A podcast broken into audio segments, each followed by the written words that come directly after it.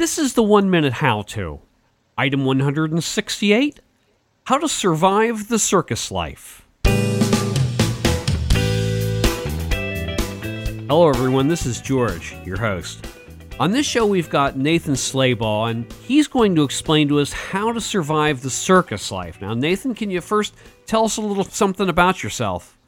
Sure, George. My name is Nathan Slabaugh, and I'm a professional musician, a trumpet player on the road with the circus. And I've been doing this about two years now, and it's my full time gig. And as a hobby, I have a motorcycle out here. I live in an RV and here in the circus. And as a hobby, I ride my motorcycle around and try out coffee shops.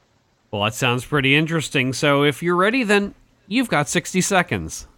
So this is how to survive the circus life. There is such thing as circus karma. You also want to make sure you always have air conditioning. You want to make sure your house is always level or else your doors won't close and your water won't drain.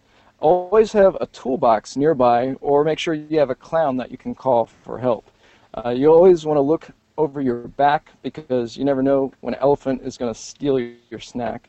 Uh, be friendly to your neighbor, or they might pee on your wheel, and trust me, it's happened. Remember, popcorn and cotton candy are a major food group.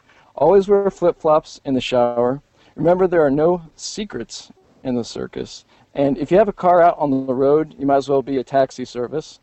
Uh, look both ways before you cross the train tracks. Make sure everything is locked down before you jump to the next town. If you're ever near a tiger and you see the tail go up, make sure you're out of the way because they have a range of about 15 feet. Uh, appreciate elephants because they never forget. Don't stand behind horses. And last but not least, when all else fails, ask the zebra.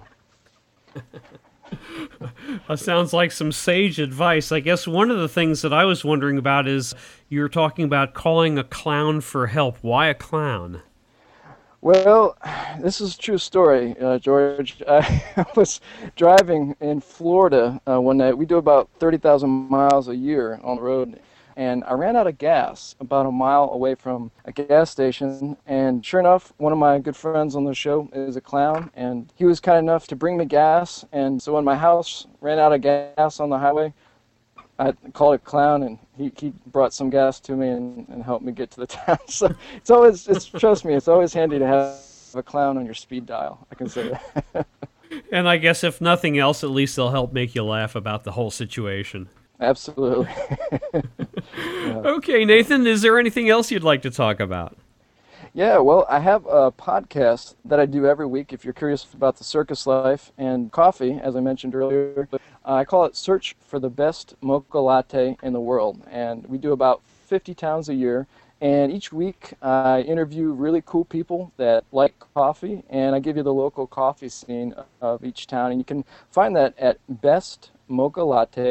bestmochalatte.blogspot.com and go by there on the website. I put the reviews up online at bestmochalatte.podomatic.com. And you can go on there, just click the play button or, or download it from iTunes and check it out. Well, that sounds like a website I'll definitely be checking out in the near future. Great. Okay, Nathan, thanks a lot. I really do appreciate it. Sure thing, George. Best of luck.